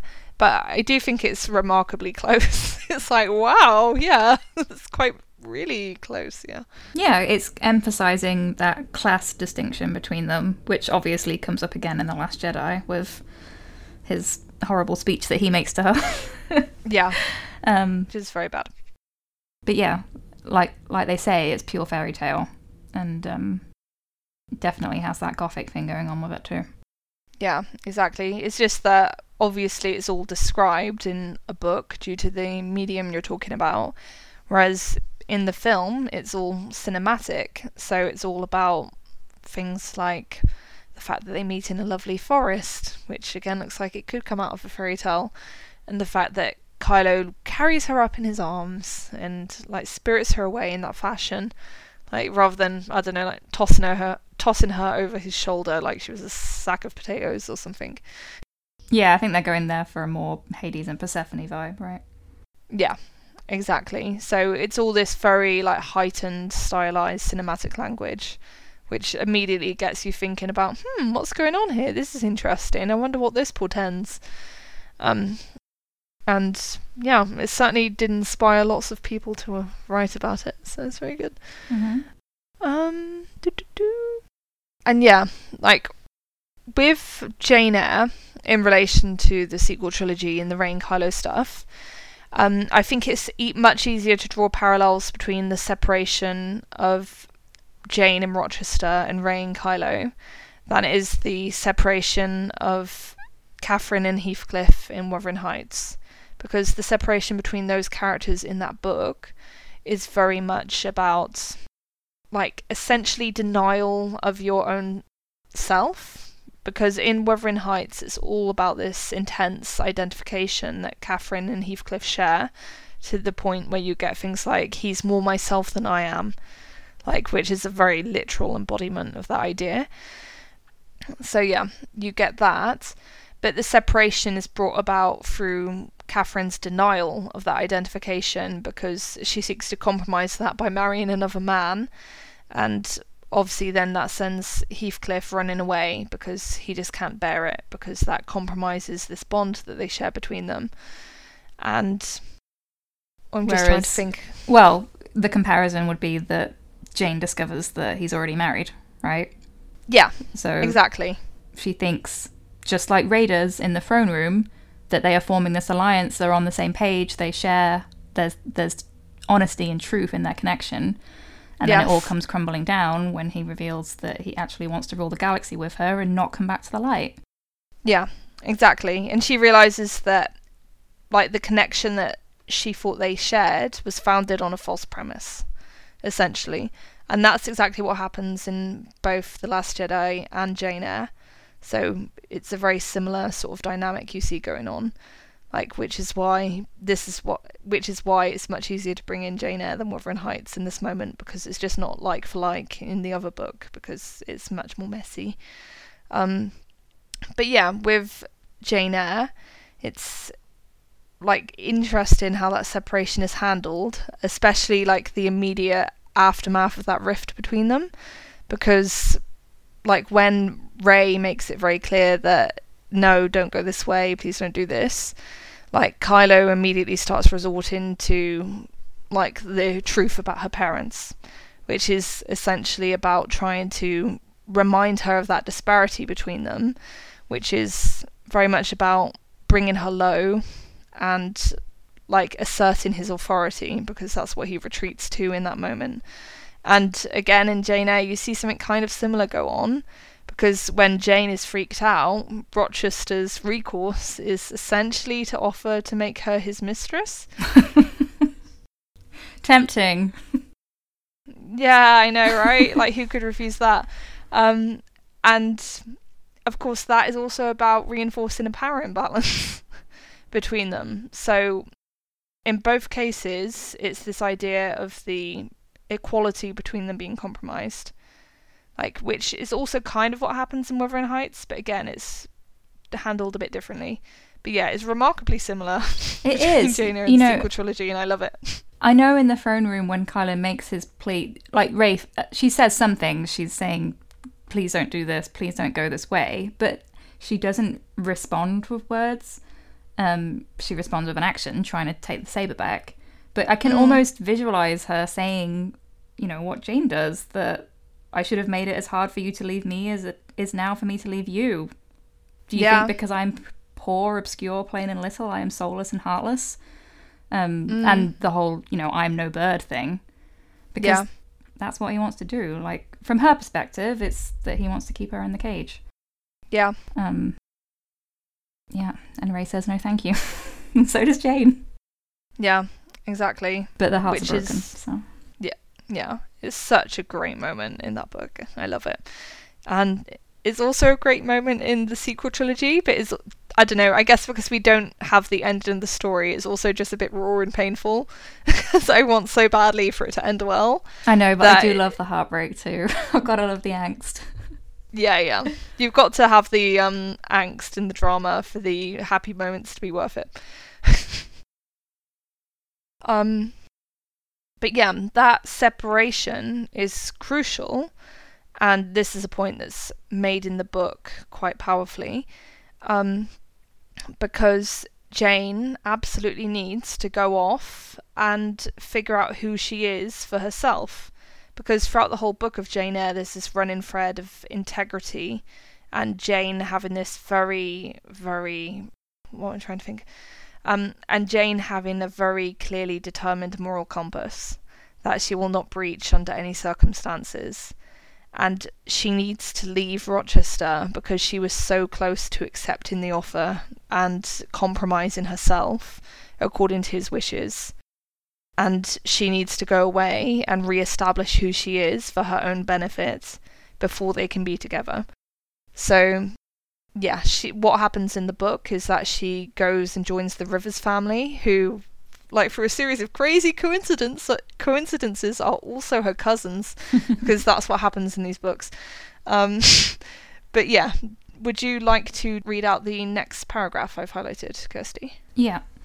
At first, however, it seems that St. John is offering Jane a viable alternative to the way of life proposed by Rochester.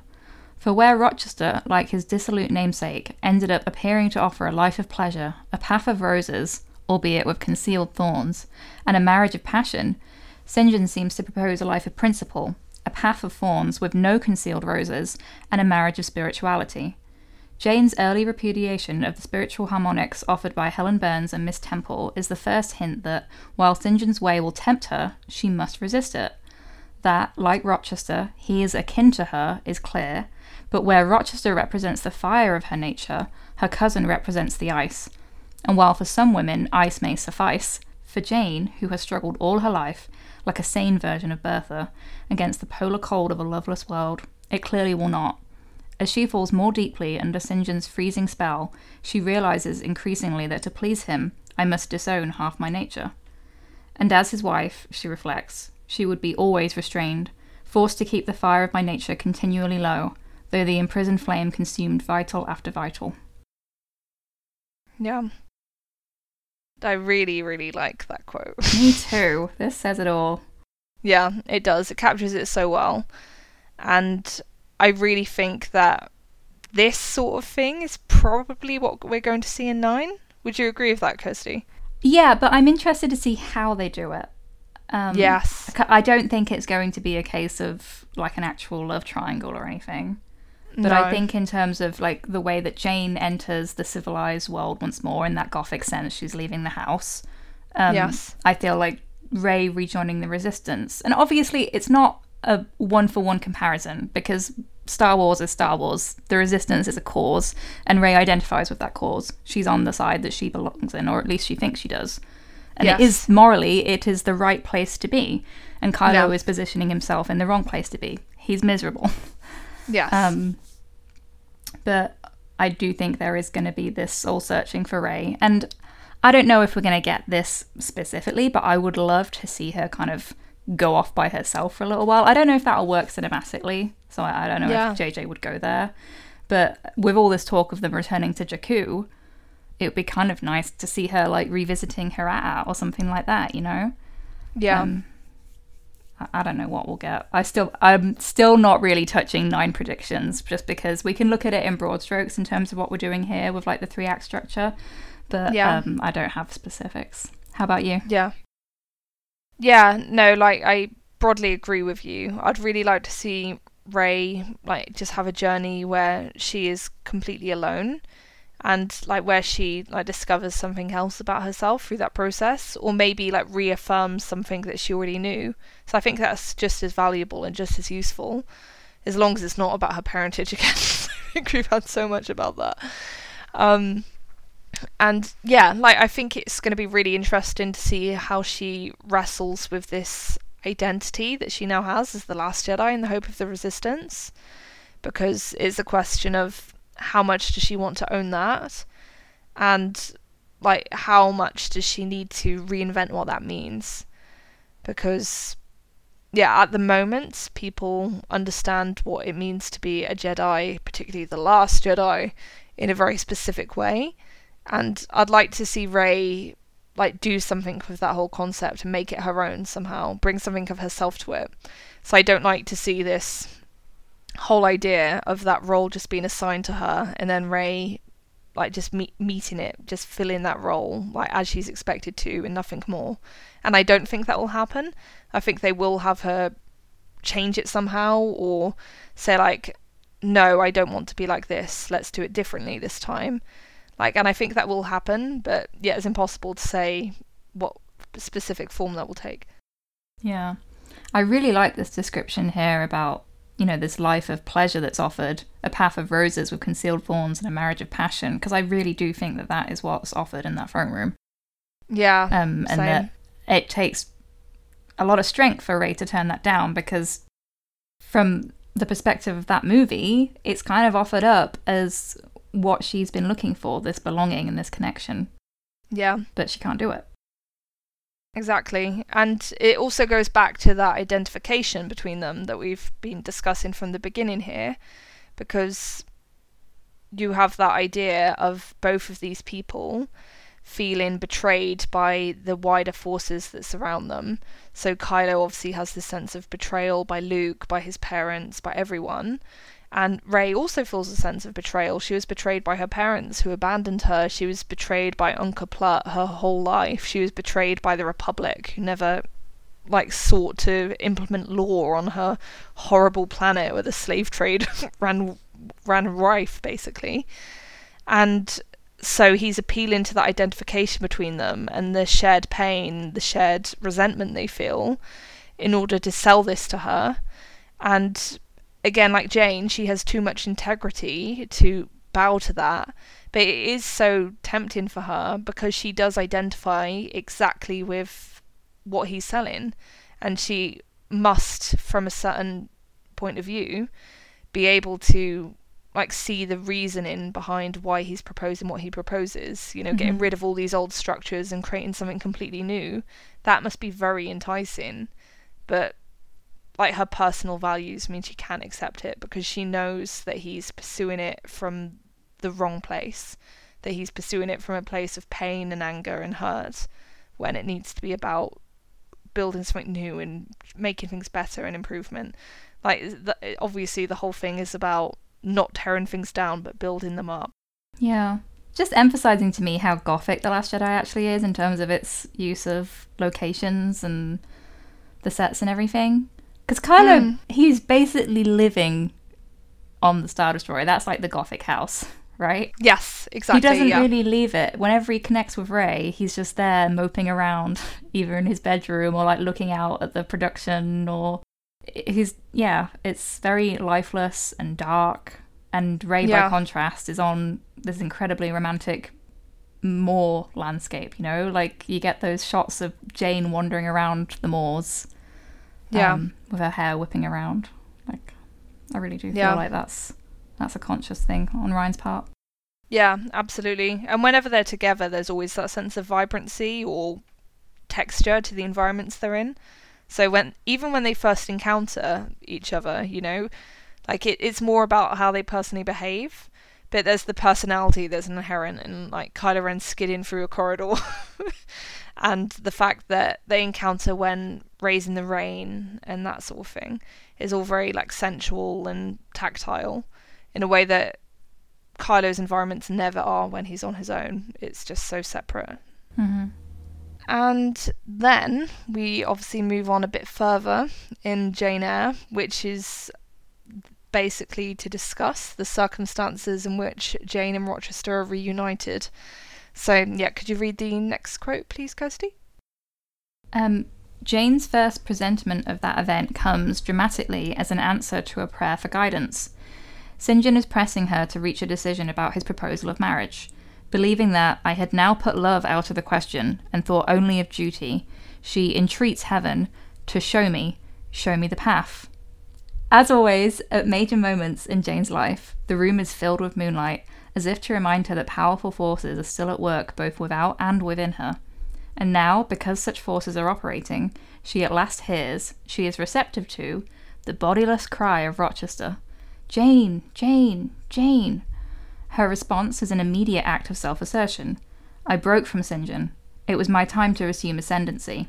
My powers were in play and in force. But her sudden hmm. forcefulness, like her presentiment itself, is the climax of all that has gone before.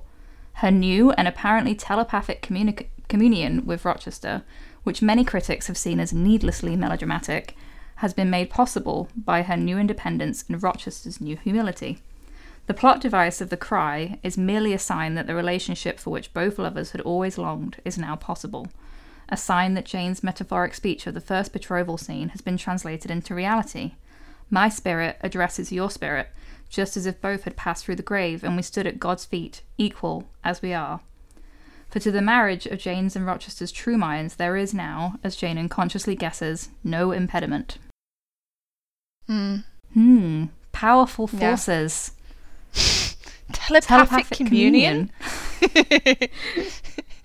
yeah, no, it's very on the nose.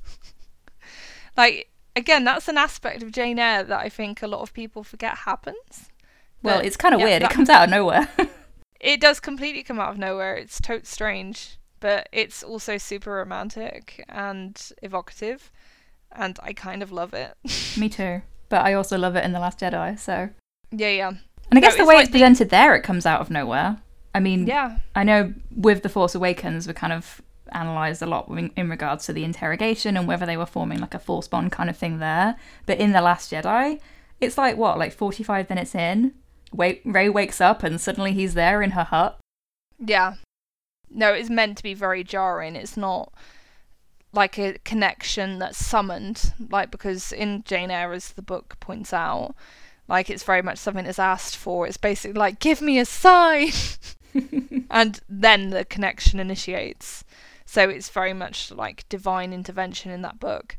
Whereas in The Last Jedi, it's much more random and much more jarring, um, which, yeah, is interesting. I think it's worth considering the nature of the connections we're talking about, because in The Last Jedi, that connection is obviously connected with Snoke, or at least he so claims it to be.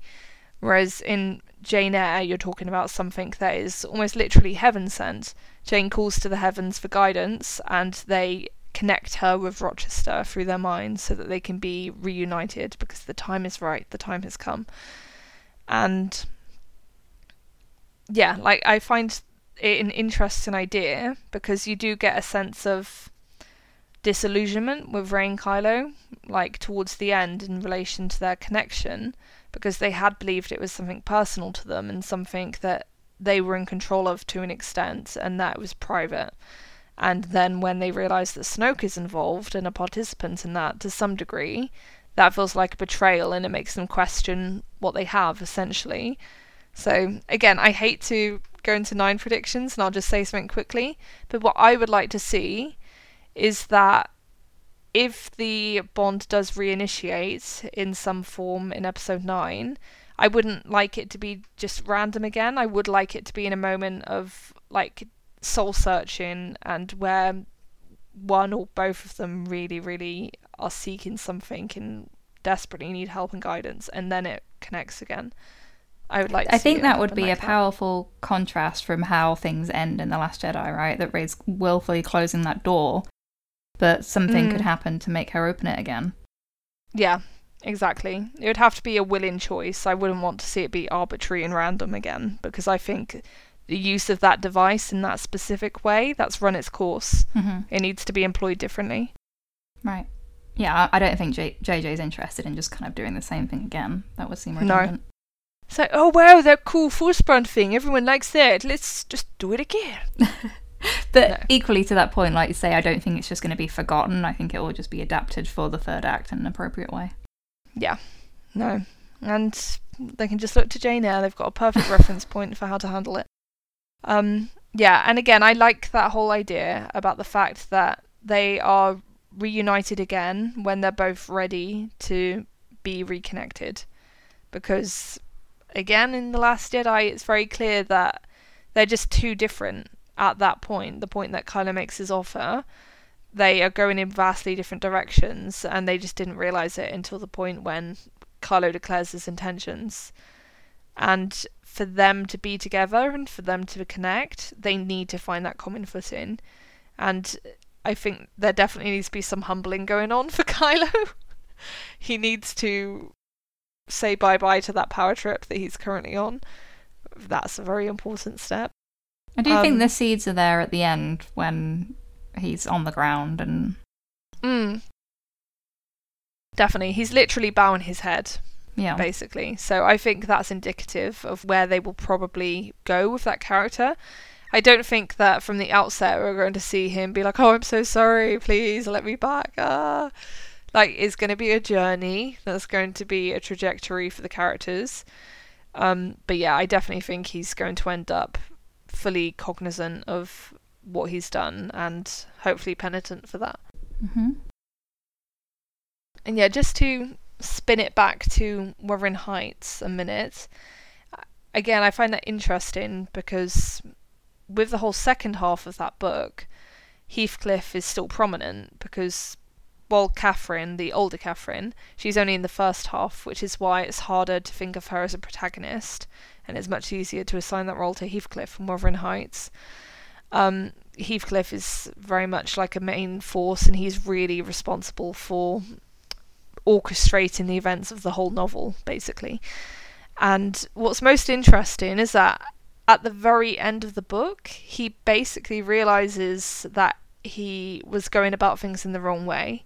He becomes cognizant that it was foolish to go on this quest for revenge and that he realizes that it was basically pointless to seek to punish these descendants of the people who he felt wronged him because it really doesn't have anything to do with his main goal, which is reuniting with Catherine. So there is that moment of clarity for him before he dies. But then in that book, because of how weird it is and how topsy turvy the logic is, that's his happy ending. Like it's not like most books where you die and that's oh no you died that's so sad. For him that's like woo we're back together. Well, yeah, it's metaphysical romance, isn't it? Yeah, exactly. It's metaphysical romance, And for him, the highest state he could possibly attain is togetherness with Catherine. And what he realizes at the very end is that he can be together with her when he dies. And so he basically starts starving himself and exposing himself to the elements deliberately in pursuit of that. It's not quite suicide, but it's very much easing that on. And I point that out because it's interesting to see this journey of a character who was so bent on revenge and so obsessed with all this negativity and like felt wronged by everyone and betrayed by everyone. But he does ultimately wake up to the fact that it's gaining him nothing. It's it, again it's like that quote from resistance where it's like you've got to forgive each other or no one wins basically. And heathcliff doesn't get there because that's not the kind of book that wuthering heights is but he does recognize that pursuing like this mindless stretch of revenge isn't achieving anything and so he gives up on it ultimately. And yeah i anticipate that being what happens with kylo. Not with the death thing because they're not going to go in that direction with it. But i do think we're going to have that moment of clarity and realization where he really reflects on what he's done, why he was doing it, and why it's not the right path for him. I, I certainly hope that's what happens anyway. I think that's what's going to happen. So. Yeah. It's just going to be interesting seeing the events that incite that realization in him. Yeah, because there's been a lot of debate around what role Leia would have played in Nine. Yeah, exactly. She would have been so, so critical to his arc, so it's going to be interesting to see what they do with that because I certainly think they're going to try and capture that, but it obviously won't be in the same way that they originally intended. Mm-hmm. Okay, so I think that's probably a reasonable point to wind this up on, and since we've been going for about two hours, it feels like a good time. Um, yeah, we really hope you've enjoyed this discussion. Um, I've certainly had a lot of fun talking about it, and it really helped me to solidify my own thoughts about some of these things. So, yeah, I just hope I was lucid enough for it to be an interesting listen. Uh, did you enjoy the discussion, Kirsty? I did, and I, f- I feel like we barely scratched the surface. As always, we could keep on going for hours. Um, oh, definitely. So, if yeah. there are certain elements of these stories that people think we overlooked and we want to maybe return to at some point, you know, we will absolutely come back to this topic. But obviously, it's something that we have a strong interest in with regards to current Star Wars storytelling. So yes. if people have questions or like follow up points, please email us at scavengershoard at gmail.com or talk to us on Twitter. Yeah, definitely. And We'd love we to can hear come from back you. to it soon, yeah. Yeah. No, awesome. Cool. So you can find me at Star Wars Nonsense on Tumblr and at Journal of the Star Wars on WordPress. Where can people find you, Kirsty? I'm Bastila Bay on Tumblr and Scavengers Hoard on Twitter. Thank you so much for listening, and until next time, bye! Bye!